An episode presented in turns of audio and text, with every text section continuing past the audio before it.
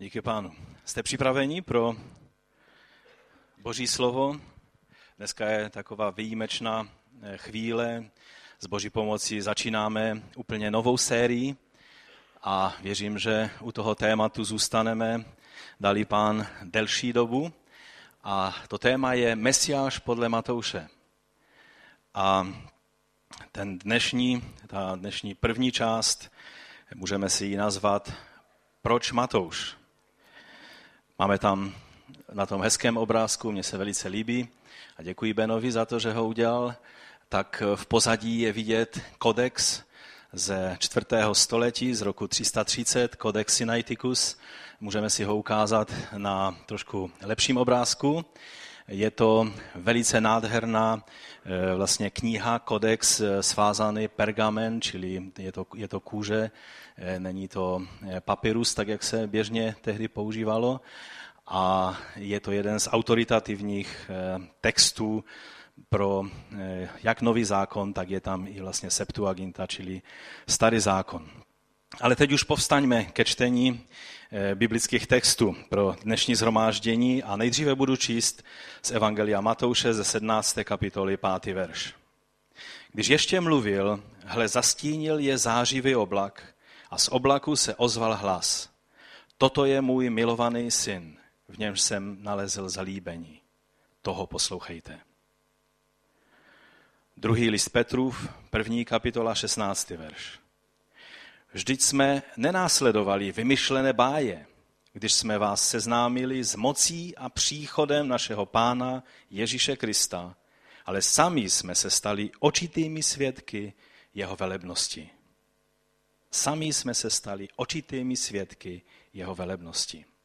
První list Janův, 2. kapitola, od 5. verše.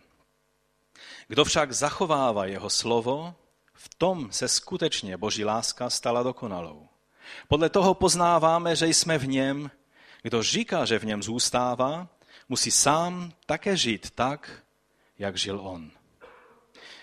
Pane, my tě prosíme, aby si, jak to dnešní slovo, tak i celou tu sérii, pokud ji nám dovolíš procházet, aby si nám ukázal, jak úžasné je tvé slovo, živé slovo, tvá rada. Tak tě prosíme, pomoz nám otevřít naše srdce na tvé oslovení. Abychom přijali to, co skrze tvé živé slovo chceš v nás učinit. Abychom si víc uvědomili, jak je úžasné být spasení, ale také, abychom si uvědomili, jak je úžasné žít podle tvého příkladu. Děkujeme ti za to a chválíme tvé jméno. Amen. Amen. Můžete se posadit? Naše dnešní téma, které už jsem řekl, proč Matouš? To je taková otázka, která je tím dnešním titulem, má určité dvě roviny. Za prvé, proč ta nová série bude právě o Evangeliu podle Matouše, to je ta první věc, kterou vám budu chtít vysvětlit. No a druhá rovina té otázky, proč Matouš, je, proč si Ježíš vybral takového člověka, jakým byl Matouš, za svého apoštola a také toho, kdo měl o něm napsat jedno ze 4 evangelií, které máme k dispozici. Takže pojďme, ten čas máme takový trošku zkracený, takže na všechno samozřejmě nebudeme moci, nebo všechno si dneska nebudeme moci říct a budeme muset některé věci přeskočit, ale věřím, že alespoň to důležité, co je třeba, abychom si hned na začátku této série řekli, že budeme moci se toho dotknout. Takže nejdříve ta první otázka. Proč ta nová série bude právě o Evangeliu podle Matouše? Možná vás to napadlo, když ti, kteří jste se dívali na internetu, kde to oznámení bylo, na našich stránkách. Proč třeba nebudeme procházet takovým souhrnem všech evangelií, abychom si příběh Ježíšův řekli tak, jak nám ho popisují všichni evangelisté, a abychom nevynechali žádný příběh z Ježíšova života. Už na začátku církevních dějin, vlastně hned v 2. století, už byly pokusy některých tak zharmonizovat všechna evangelia, která byla k dispozici, a udělat z toho jeden souvislý příběh.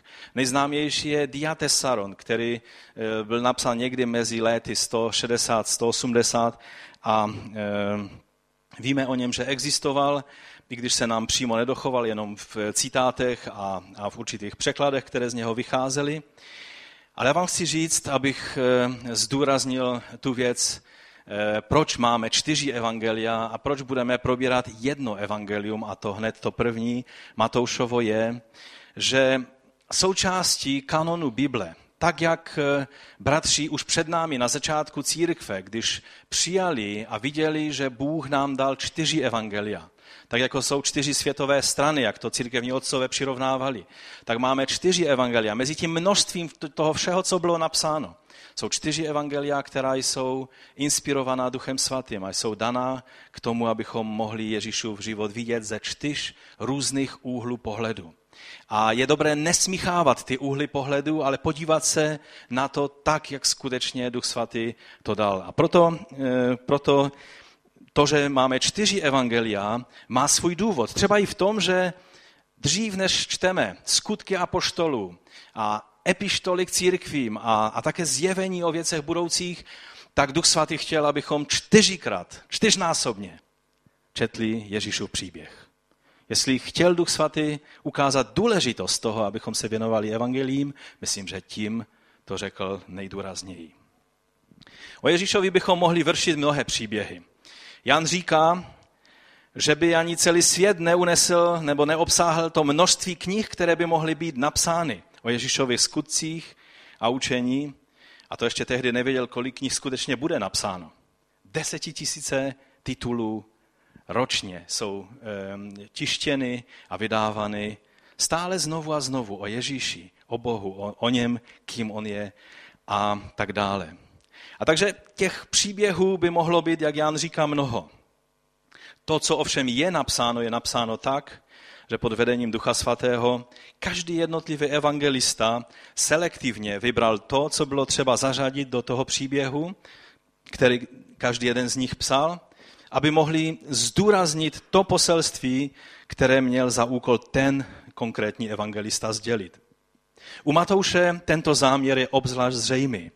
Je vidět, že to poselství, ten příběh není jenom nějaké prostě souhrn všeho, co si vzpomněl, že Ježíš řekl a udělal, ale že tím, co napsal, dal úžasné poselství a je dobré, abychom tak rozklíčovali to poselství a pochopili, co všechno Duch Svatý skrze evangelistu Matouše nám chtěl říct.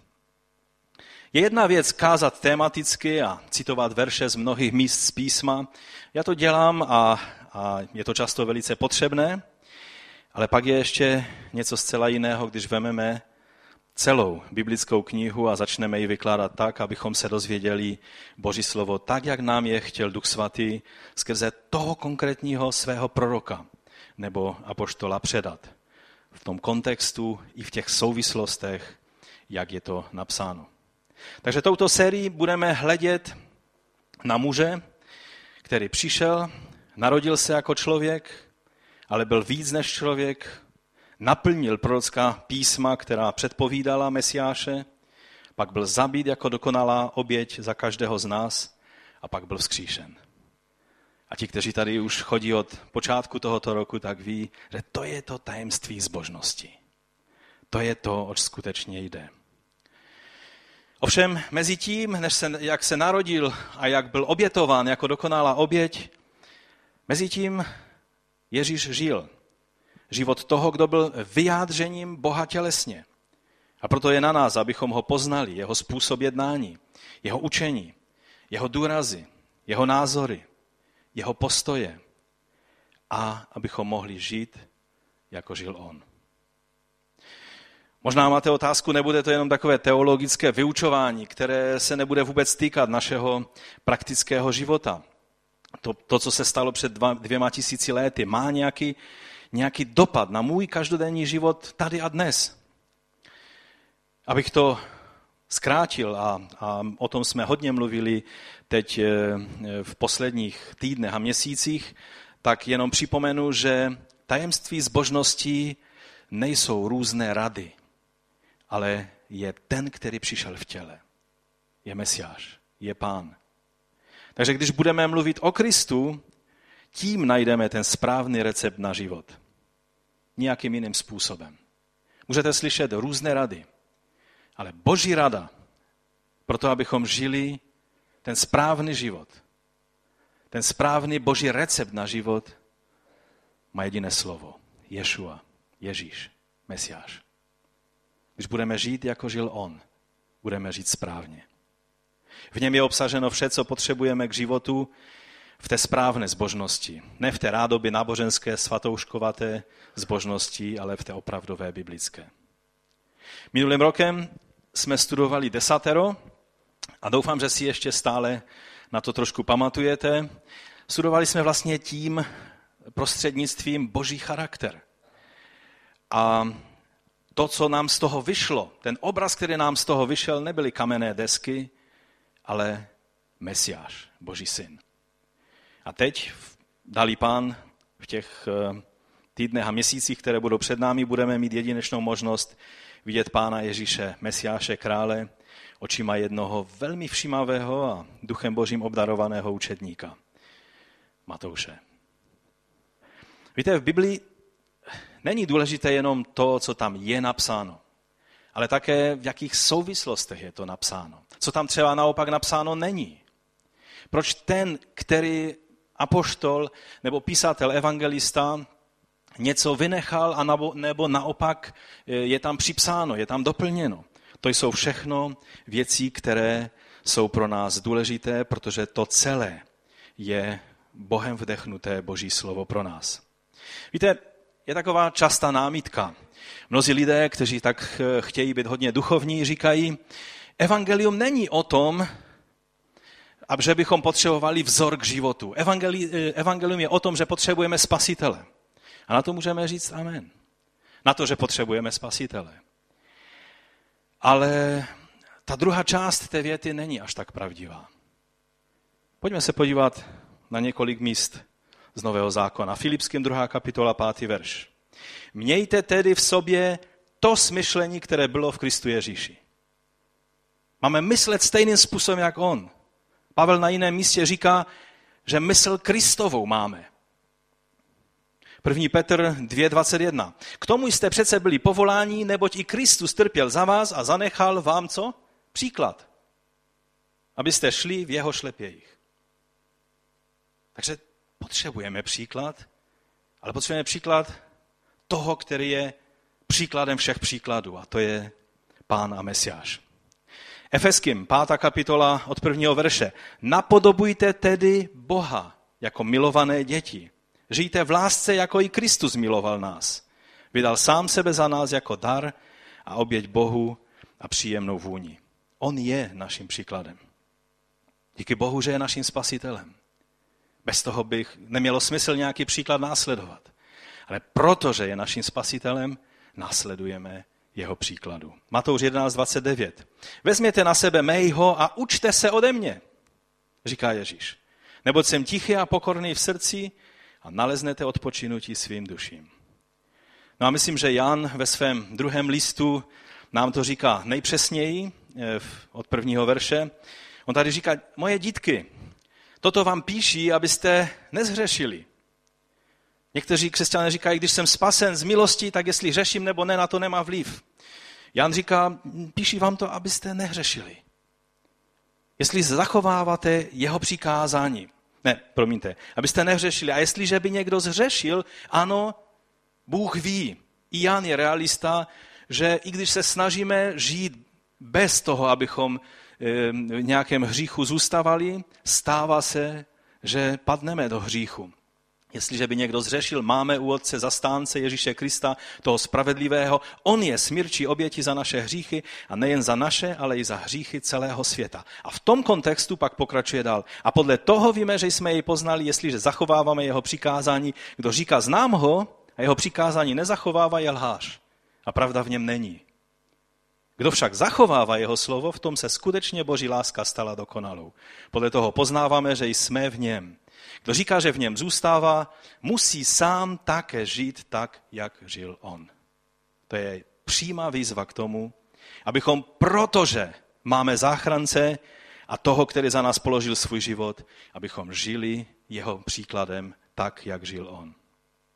Takže říkat, že nezáleží na našem jednání, protože jsme spaseni z milosti, je holý nesmysl. Zapamatujme si to, protože dnešním světem různé zvěsti běhají. I zkazatelen jsou různé věci kázány. A já vám chci říct, je dobré se držet Bible, protože pravdu nalézáme tam. Takže spasení, odpuštění hříchu a žití svého života podle Ježíšova příkladu, to jsou dvě spojené nádoby, které nejde od sebe oddělit. Amen. No a teď otázka, můj druhý bod. Jak se Matoušovo evangelium k nám dostalo? Viděli jsme ten nádherný pergamenový kodex ze 4. století, no ale někteří se nám snaží namluvit, že Bible byla napsána teprve po roce 300, kdy vlastně Konstantin usedl na trůn a tak potřeboval nástroj k ovládání mas, tak se napsalo Biblii, nebo nechal napsat Biblii, aby měl čím držet lidi tak nějak pohromadě. Víte, je to velice, velice, velice nepravdivé a je dobré, abychom, když začínáme tuto sérii a budeme se zabývat tímto evangeliem určitý čas, tak je dobré si na úvod některé informace říct. Ovšem, ten bod by nám zabral dost dlouhý čas a my ten čas dnes nemáme, takže možná někdy příště si o tom řekneme trošku víc. A vrátíme se k tomu a řeknu vám i zdůvodnění k těm věcem, které vám dneska řeknu spíše jako tvrzení. A když budete trpěliví, tak za několik týdnů se k tomu vrátíme. A to tvrzení, které zní takhle docela odvážně, vám budu se snažit i zdůvodnit. Takže první věc, kterou u toho chci zdůraznit, je, že toto evangelium napsal Matouš, učedník Ježíše Krista. Já jsem si myslel, že uslyším nějaké amen a vy si spíš říkáte, no to je ale objev. Ty jsi teda teď objevil Ameriku, že? Když to tam máme napsáno, že je to Matoušovo evangelium, tak nepotřebujeme, aby nám někdo vysvětloval, že to napsal Matouš. To je, jako bys nám řekl, že Piastovskou věž tady v Těšíně postavili Piastové. No haleluja, amen. Asi to tak bude, když se jmenuje Piastovská, že? A nebo že naše město, Český Těšín, že leží na území České republiky. No tak kde jinde by mělo ležet, když se jmenuje Český Těšín, že? Že to mají ve svém názvu. Někteří se sice už tak trošku tváříte a ošíváte, protože s tím naším městem to zas není tak 100%. A na čí území leží je docela taková zajímavý a dlouhý příběh, že? To, že je něco v názvu, ještě nevždy musí znamenat, že to tak je. A také většina učenců by vám řekla, ať na to zapomenete, že apoštol Matouš napsal první evangelium, které se nazývá podle Matouše. Mnozí kazatelé, obzvlášť v těch našich kruzích, kde nějaké zdůvodňování pravdy a dokazování se moc nenosí, tak by se tou otázkou třeba vůbec nezabývali, že? Ale já jsem byl donucen být tak trošku šťouravějším kazatelem, protože kdysi jsem hodně měl rozhovory se studenty, kteří přicházeli a byli masírováni na vysokých školách ateistickou, marxistickou propagandou. A pak, když se zajímali o Boha, tak přicházeli za mnou a kladli mi různé otázky. A oni se nespokojili s tím, že jsem jim řekl, evangelium Matouše napsal Matouš. Jak to víš? No, protože to je napsáno tam hned na začátku té kapitoly. No ale to tam nebylo napsáno v těch starých rukopisech, že? Bylo nebo nebylo? Musel jsem vědět. Takže jsem si nevystačil s takovým tím, abych jenom to překročil a šel dál. Takže o těchto věcech, proč mohu tak směle tvrdit, že evangelium Matouše napsal Matouš, o tom si řekneme něco, jestli dá Pán, za několik týdnů. No a přejdeme hned k závěru toho bodu, kdy si můžeme říct takové nějaké shrnutí, že ano, stojím před vámi a říkám to i s vědomím toho, že mnozí by třeba zpochybnili toto tvrzení a to shrnutí, které chci udělat, je, že můžeme říct, že skutečně evangelium Matouše je v souladu, a říkám to v souladu s historickými prameny, se svědectvím církevních otců, jak si ji příště někdy ukážeme, ale dnes i v souladu s celou řadou špičkových biblistů a učenců, říkáme si, že první evangelium, nebo můžeme vědět, že první evangelium napsal Matouš, učedník Pána Ježíše. V Matoušově evangelium tedy máme poselství očitého svědka. Ne poselství, které bylo napsáno někde po mnoha desetiletích, nějakou druhou, třetí generací, kdy oni si řešili své církevní problémy tím, že Matouš tam psal různé věci, které měly být jakoby odpovědi na ty aktuální problémy v církvi. Je to svědectví očitého svědka o Pánu Ježíši Kristu, inspirované Duchem Svatým, které nám věrně podává vše, co Bůh chtěl, abychom se prostřednictvím tohoto muže o Pánu Ježíši dozvěděli, co konal a co učil. No a teď přejdeme hned k třetímu a závěrečnému bodu, který je velice zajímavý. Příště si ještě zdůvodníme a potvrdíme, že skutečně se jedná o toho Matouše, který byl učedníkem Pana Ježíše Krista a apoštolem, který jako očitý svědek napsal to evangelium.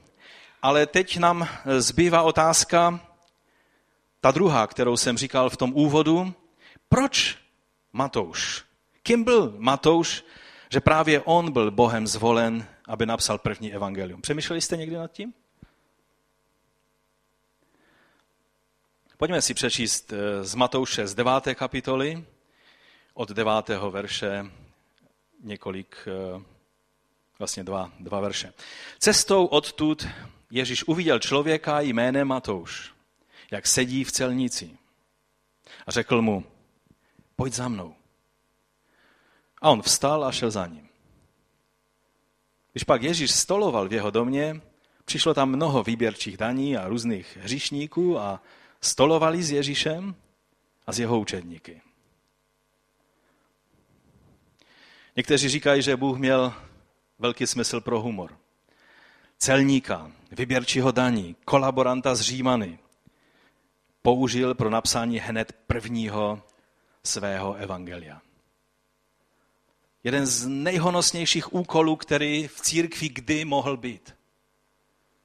Nechal napsat člověku, od kterého se většina tehdejších zbožných lidí se znechucením odkláněla a říkali si, jak ten člověk se vůbec může na svět ukazovat. Zajímavé. Možná Bůh měl smysl pro humor, že si vybral Matouše, ale myslím, že v tom bylo trošku něco hlubšího, než jenom toto. Na Matoušovi je totiž něco krásného, co vám chci v těch několika minutách ukázat. Za prvé to byla jeho připravenost. Jemu stačila jenom jiskřička, jenom ten dotek. Jeho srdce bylo na té správné straně. Jeho nebylo třeba přemlouvat. Na něho nebylo třeba tlačit. Byl jako to zralé jablko, kterého se jenom tak dotknete a ono vám padne do dlaně. Zralé, připravené, čekající, aby se stalo požehnáním. Nevím, jak vás, mě toto na Matoušovi skutečně fascinuje. Existuje film, který je natočen podle Evangelium podle Matouše. Je to velice doslovný film, není tam nic, jsou to jenom Matoušovy texty. Ten herec, který tam hraje Pána Ježíše, tak se v průběhu toho natáčení obrátil a vydal svůj život Pánu Ježíši, což je skvělé. Je to tak důkladný film, že dokonce, když se díváte na ten film, tak tam vidíte i kapitolu a verš, kterým ten film zrovna probíhá. Takže zhlédnutím toho filmu si vlastně přečtete Matoušovo evangelium. Možná někdy kolem svátků velikonočních si můžeme udělat čas, že tento film zhlédneme tady společně. Ale vždycky mě to fascinuje, jak vidím v jakémkoliv filmu, nebo když to čtu v Biblii, nebo nějakým jiným způsobem si uvědomím, že Ježíš přišel prostě k Matoušovi a řekl, pojď za mnou. A všeho nechal, postavil se a šel za ním. Je to něco skutečně neuvěřitelného, fascinujícího. Možná si řeknete, no Matouš věděl, že bude jedním z nejslavnějších lidí na světě, ještě i za 2000 let potom, tak víte, ale tehdy ho to nemohlo napadnout, ani na dně duše. Ale jsou lidé, kteří mají to něco v sobě, že jsou připraveni ochotně říct Panu, ano, tady jsem, když Pán zavolá. Ten týden, když jsem mluvil s Orsagovými, jsou tady dneska? Tam jsou. Když jsme mluvili o jejich přípravě na stěhování do Opavy, tak to je ten typ lidí. Když Pán na ně zavolal, tak oni jsou připraveni se zvednout i přes ty všechny komplikace, které s tím souvisí. A prostě jít. A já vám chci říct, že Bůh miluje takovéto lidi. David, Janka. Prostě bylo třeba, tak se zvedli a šli. A mnozí další na různých, samozřejmě to neznamená vždy stěhování fyzické. I u Matouše to nebylo stěhování fyzické, on se nikde nikam nestěhoval. Potom tam čteme, že Ježíše pozval do svého domu a udělal velkou hostinu, takže on zůstával dále v Kafarnaum, ve svém městě. Ale byla to radikální změna do jeho života, kdy ztratil stabilní, dobře placené, i když dost nefotogenické zaměstnání a šel za Ježíšem.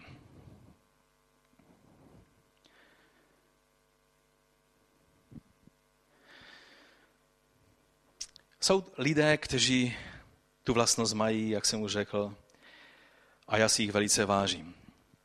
A v Matoušovi bylo ještě něco. Ta jeho připravenost vyplývala, a já věřím, že to je stejné u všech nás, kteří jsme jakékoliv takové rozhodnutí v životě udělali, jít za Pánem, tak v Matoušovi bylo to něco, co bylo i v Simeonovi, v tom starém muži v Jeruzalémě, o kterém je napsáno u Lukáše v 2. kapitole, že očekával potěšení Izraele. Prostě Mesiáše. Simeona taky někdo nemusel přesvědčovat a říct, ty běž se podívat do toho chrámu, jestli náhodou se už něco ohledně toho Mesiáše nedělá. A dneska mám hodně práce, dneska tam nepůjdu. Simeon tam byl každý den. On očekával potěšení Izraele, očekával Mesiáše. A když najednou uviděl, že Duch Boží mu ukazuje na toho malého chlapečka, který byl přinesen do chrámu, byl připraven. Nepotřeboval si ještě odběhnout, se něco pořešit a všechno možné, aby se mohl setkat s tím, kdo je Pánem, Králem a Mesiášem. Ale byl připraven. A toto je výzva, která z Matouše tak nějak směrem k nám jde. Matouš očekával Mesiáše.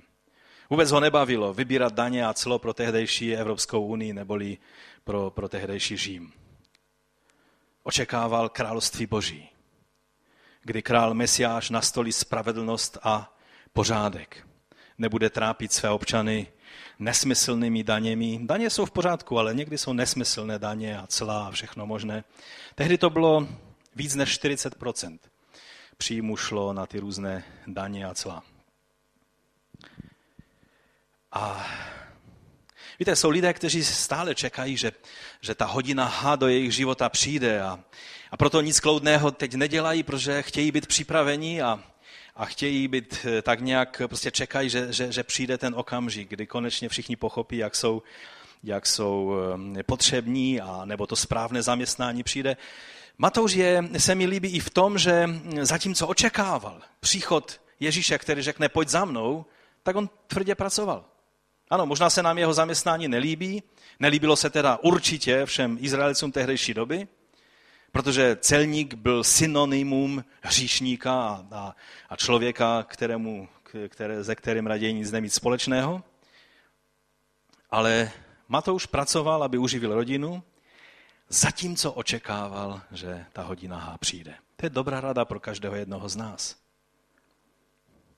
Matouš pracoval v Kafarnaum, nebo přesněji řečeno poblíž Kafarnaum, můžeme si ukázat mapku. Asi mohl být na dvou místech. Buď u cesty, u té bílé čáry, která je cestou Via Maris, to je silnice, která šla procházela kolem Cezareji, podél moře, proto se jí říkalo mořská cesta, a pak procházela Kapernaum, nebo Kafarnaum, čili to byl takový důležitý bod. A buď na tom rozhraní toho panství Filipa, Heroda Filipa, čili jednoho z těch 3 synů Herodese Velikého, kteří si rozdělili to panství, tak tam na té hranici mezi Kafarnaum a Bethsaidou možná seděl u té silnice, anebo v Kafarnaum u moře, nebo u toho jezera, oni tomu říkali u moře, a vybíral daně od rybářů, kteří prostě to své DPHčko mu tam museli zaplatit. Čili mohl být na jednom z těch 2 míst. A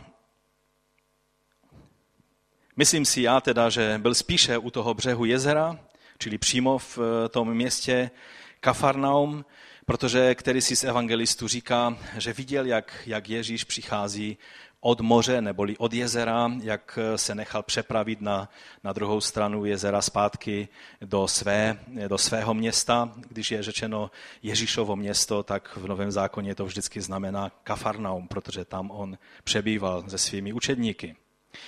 No a Matouš tam tak dělal svoji práci, ale asi se zájmem sledoval Ježíšovy aktivity. Protože Kafarnaum, ti, kteří jste byli v Izraeli, víte, že to je docela maličké městečko, že? To území, které zabíralo Kafarnaum, bylo tak trošku větší než náš pozemek, který tady máme kolem Kacečka. No to jsem trošku přehnal, ale něco v tom smyslu. Takže oni věděli o sobě, co se v tom městečku dělo. Věděli o sobě.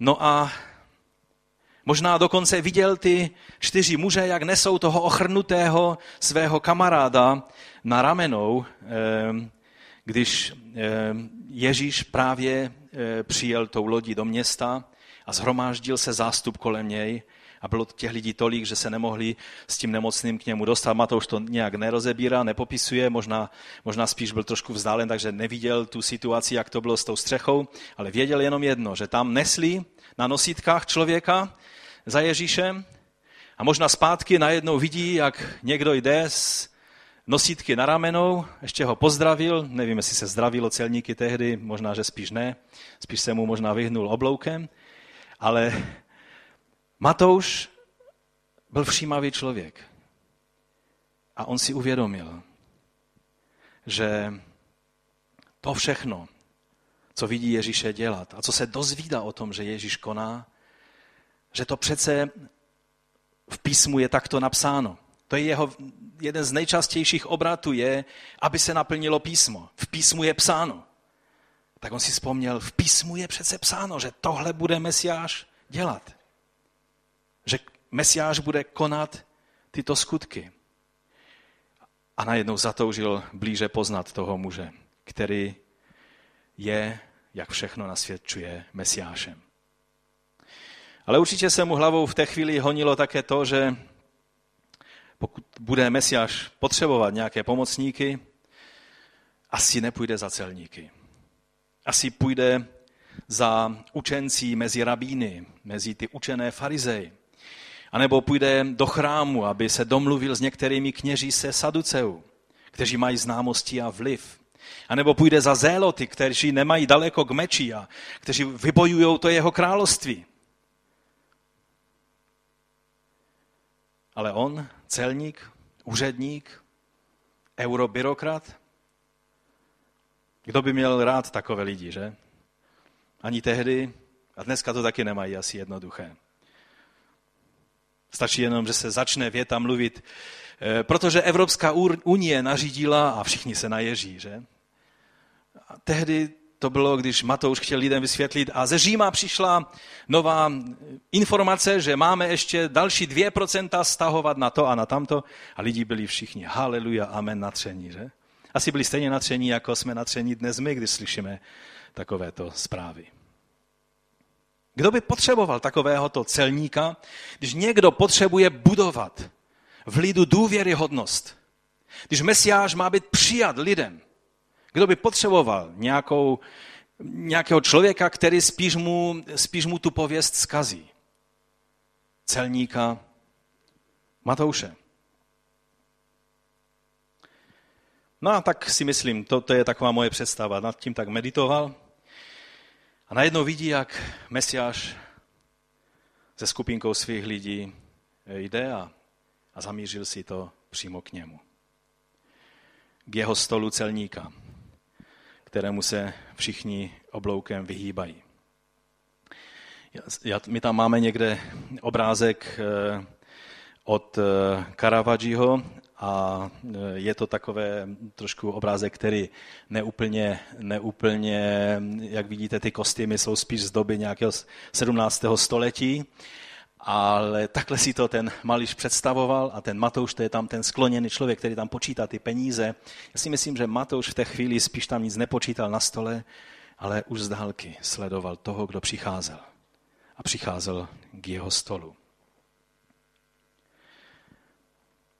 A když si představím na tu druhou stranu, na co v té chvíli myslel Ježíš, co myslíte? Já vím, že teď to je takové spíš moje představy a já doufám, že alespoň trochu budete inspirováni určitými věcmi, které s tím souvisí. Když si tak trochu se snažím představit a vžít do Ježíšova myšlení té chvíle, tak když viděl Matouše, tak viděl celníka. Ale viděl toho nejlepšího celníka, který byl v Izraeli. Viděl do jeho srdce, jestli krade nebo nekrade. Možná to byl jediný celník, který neokrádal lidi, protože oni tehdy tak hodně se obohacovali právě ještě navíc. I když měli dobré procento z té práce, kterou dělali, tak ještě navíc někteří, a víme, že Zacheus pak tu věc musel velice konkrétně řešit, ale tady o Matouši nemáme napsáno, jestli kradl nebo nekradl, jestli řešil nějaké tyto věci, když Ježíš přišel do jeho domu nebo ne. Takže je možné, že to byl takový vyběrčí daní nebo exekutor, nebo jak bychom prostě mohli přiblížit tu jeho roli těm dnešním nepopulárním zaměstnáním. Dělal, já věřím, tu práci čestně. A Ježíš viděl jeho skromnost, k tomu se ještě dostaneme, taky jeho pohotovost, protože Ježíš věděl, že když na něho zavolá, tak nebude potřebovat. No, dej mi 14 dnů, já si to rozmyslím. Ale že půjde hned. Že se dokáže rozhodnout. A tak Ježíš si říkal, jestli je někdo, kdo má napsat poselství Evangelia, pak zde je člověk, který má všech 5P. Je skromný, pohotový, dokáže se rozhodnout. Kdo jiný než Matouš mezi učedníky měl k dispozici papír a tužku? Že? To je dobré se zamyslet. Matouš měl určitě schopnost psát rychle, číst v několika jazycích, psát v několika jazycích. Ježíš si možná tak říkal, no nevím, jak to bylo se Šimonem, Petrem, jestli vůbec, jak to bylo s tou jeho školou, jestli poslouchal ve škole nebo ne, on je takový impulzivní. Ondřej, to je skvělý dohazovač lidí, ale Matouš ten umí psát, rychle psát a má skvělou paměť. Jenom poznámka k té paměti. D.A. Carson píše o skandinávských výzkumech, to trošku souvisí i s tou věrohodností těch rukopisů, které máme k dispozici, ale k tomu se ještě dostaneme někdy příště. Ale on píše o výzkumech, které skandinávští učenci dělali ohledně role paměti v dávném židovském vzdělávacím systému. Vlastně až po dobu Gutenberga, kdy přišel knihtisk na svět, tak hlavně u Židů, ale i u jiných lidí paměť měla zcela jinou roli, než má nyní. Já nevím, jestli si pamatujete věc. Já jenom vím, že vygoogluju si informaci, nebo prostě jdu do všech svých zdrojů, které mám a najdu si informaci. Ale abych to všechno ukládal v paměti, na to nejsme zvyklí, protože víme, že informaci lze získat velice jednoduše. Když si věděli, že to, co si nezapamatujou, to už nikdy se nemusí dozvědět. A proto opakovali, vyučovali své děti, používali paměť k tomu. V první církvi byli lidé, kteří znali nový zákon, apoštolské spisy, znali z paměti, dokázali citovat podle potřeby. A toto byla zcela běžná věc. A i když ta jejich práce těch skandinávských učenců prošla i určitou kritikou, tak zcela zřejmě to nepopírá nikdo, že role paměti byla zcela jiná tehdy v té době a lidé byli schopni si pamatovat věci, které dnešní lidé už schopni nejsou, až na velké výjimky.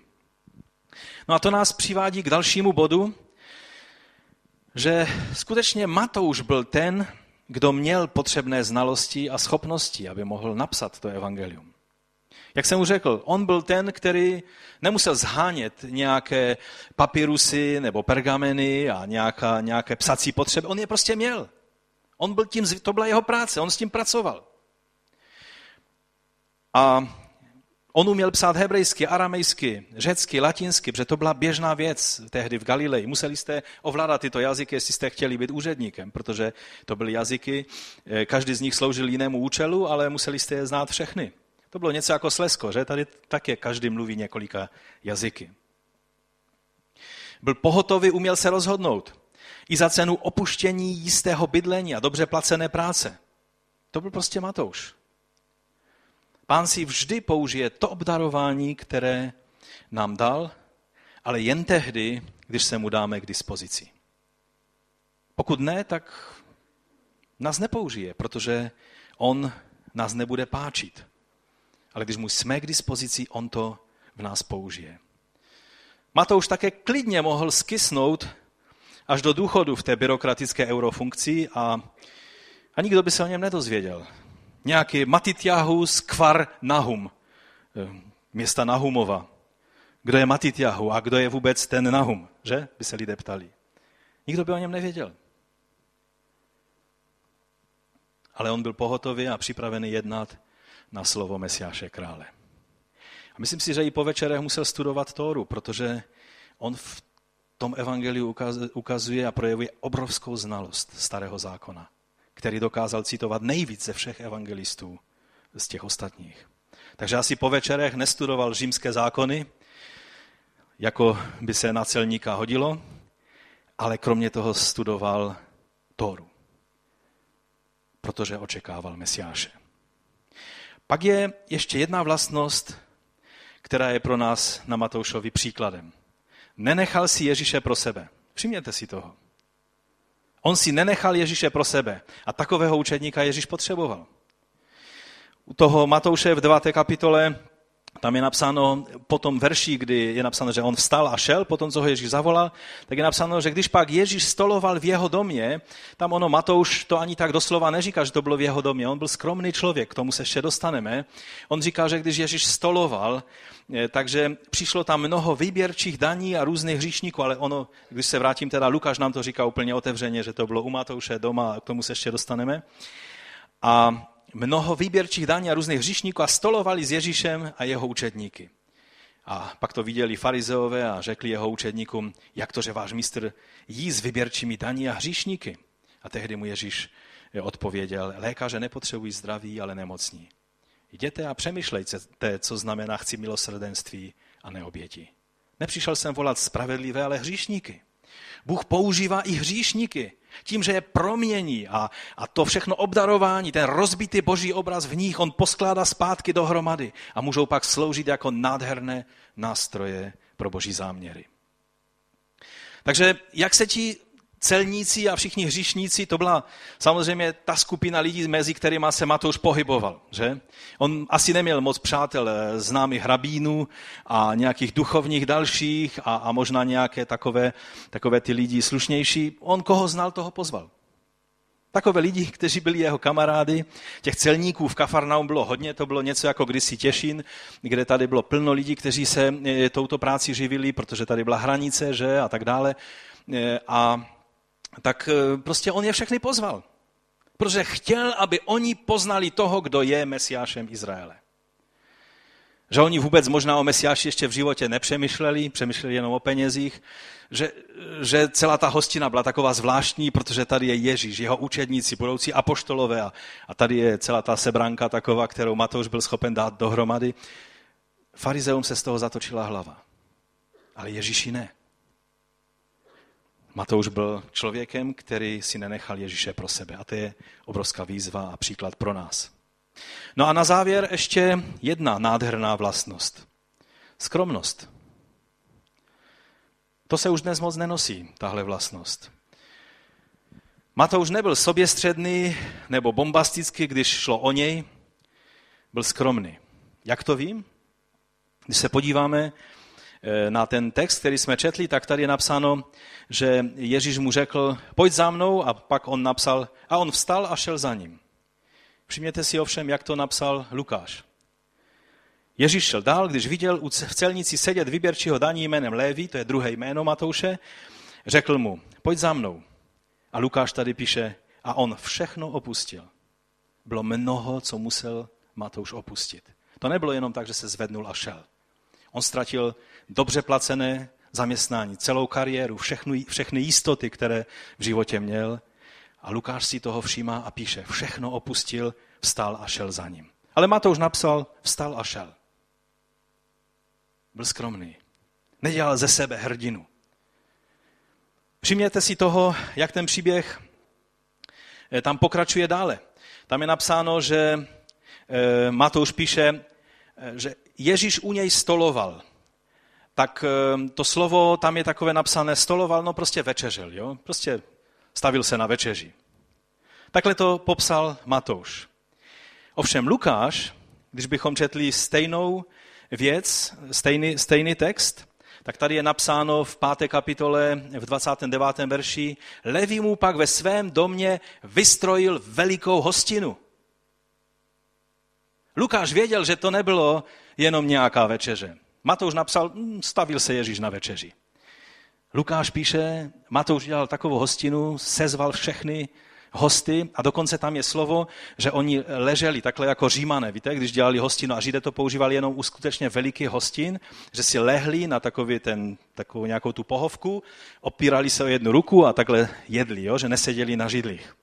Takže to byl signál, že to byla velká hostina, ale kromě toho Lukáš tady ještě to přímo vysloveně říká. Takže Matouš byl skromný člověk. Také vždycky, když Matouš píše o sobě, tak vždy píše celník Matouš. Matouš, ten celník. Ale jiní to o něm nepíšou. Že to je jako byste psali velice neslušnou věc o sobě, jo? Že jste se živili kdysi práci, kterou by si nikdo za rámeček doma nepověsil. A Matouš ve svém evangeliu pokaždé píše celník Matouš. A Lukáš píše prostě Matouš. A Marek píše Matouš. A ve skutcích Lukáš znovu píše Matouš. Nikde nespomínají, že to byl ten celník, ale Matouš to napsal vždycky. Protože on byl takový, on byl skromný člověk. On neměl co skrývat. A mně se Matouš hrozně touto vlastnosti líbí. Právě takového člověka Mesiáš potřeboval. Někoho, kdo napíše pravdu o tom, co Bůh koná skrze Mesiáše. Víte, jsou lidi, kteří, když mají mluvit o Kristu, tak mluví o sobě. A pak zase mají mluvit o Kristu a zase mluví jenom o sobě. Kdyby Matouš byl takový, tak bychom neměli ke studování evangelium podle Matouše, ale měli bychom Matoušovi skutky, co velikého on vykonal pro svého Mesiáše. To by bylo sice úžasné, ale myslím si, že jsme potřebovali evangelium. Není-liž pravda. Rozumíte, co vám tím chci říct? Matouš byl připravený sloužit, byl připravený být k dispozici svému Pánu. A tak povstaňme teď na závěr, náš čas je pryč a budeme, dali Pán, někdy za několik týdnů pokračovat v tomto tématu. Položme si otázku, zda jsme takoví, jak Matouš. Ano, Matouš byl hříšník. Možná nekrádl zrovna tou svou práci, ale byl hříšný jako každý jiný člověk. Ale toužil po spravedlnosti, toužil po Bohu, toužil po jeho Mesiáši. Možná někdo z nás, jak jsme tady zhromáždění, je tady jako Matouš. Možná cítíš to volání Boží ve svém životě už delší dobu. Možná to není poprvé, co Ježíš říká, pojď za mnou do tvého života. Možná si už to slyšel vícekrát. Dnes je čas, kdy můžeš na to zareagovat a udělat ten krok směrem k Ježíši. Být mu k dispozici, vydat mu svůj život. Dovolit mu, aby se stal tvým spasitelem a také tvým příkladem k životu. A my všichni ostatní, když máme myslet na Pána, myslíme skutečně na Pána, nebo myslíme vždy jen na sebe? Je skromnost naše vlastnost? A nebo jenom to bereme, že kdo dneska svými lokty se o sebe nepostará, tak bude ztracen. Jsme z jedné strany skromní a z druhé strany tak pohotoví, jak byl Matouš? A nebo jsme tolik zamindrakováni, že když by na nás zavolal, tak nejsme připraveni jít. Potřebovali bychom 14 dnů, abychom se z toho šoku probrali, že na nás Mesiáš promluvil. Mesiáš povstal a šel. A tak tě, Pane, prosíme, pomoz nám, abychom byli jako Matouš. Každý z nás máme nějakou minulost. Každý z nás jsme něco v minulosti dělali. Nepotřebujeme nic skrývat. Když jsme byli hříšníci kdysi, díky tobě za to, že z nás spasil a že jsi naším příkladem, abychom šli a už více nehřešili. Pane, já tě prosím, aby ses dotkl obzvlášť těch, kteří úplně poprvé dnes slyší tvé volání. Ať k tomu, aby vydali svůj život tobě jako svému spasiteli, anebo třeba volání i ohledně služby. Já tě prosím, Pane, je to tvůj duch. Nejsem to ani já, ani má slova, ale je to tvůj duch, který má moc oslovit tak, že každý z nás, když uslyší tvé volání, může povstat a jít, tak jak to učinil Matouš. A tak tě prosíme, pomoz nám být tak pohotový, dát se ti tak k dispozici jako Matouš, být také tak skromní, mít to, co ty můžeš požehnat, pomazat svým duchem a použít. Vše dobré pochází od tebe a my ti za to děkujeme. My ti teď chceme, Pane, poděkovat za Matoušovo evangelium. Za toho člověka, který to napsal, který byl tvým učedníkem, o kterém toho moc nevíme, ale skrze to evangelium, které tvůj duch mu nechal vnuknout a napsat, chceme poznat, jak on viděl tebe, čeho se on naučil od tebe, co pochopil, že je důležité vidět na tobě. Tyhle věci chceme přijmout, chceme je poznat a chceme v těchto věcech prakticky ve svých životech chodit. A za to tě nyní prosíme, Otče, pomoz nám ve jménu Ježíše Krista a z moci Ducha Svatého. Amen.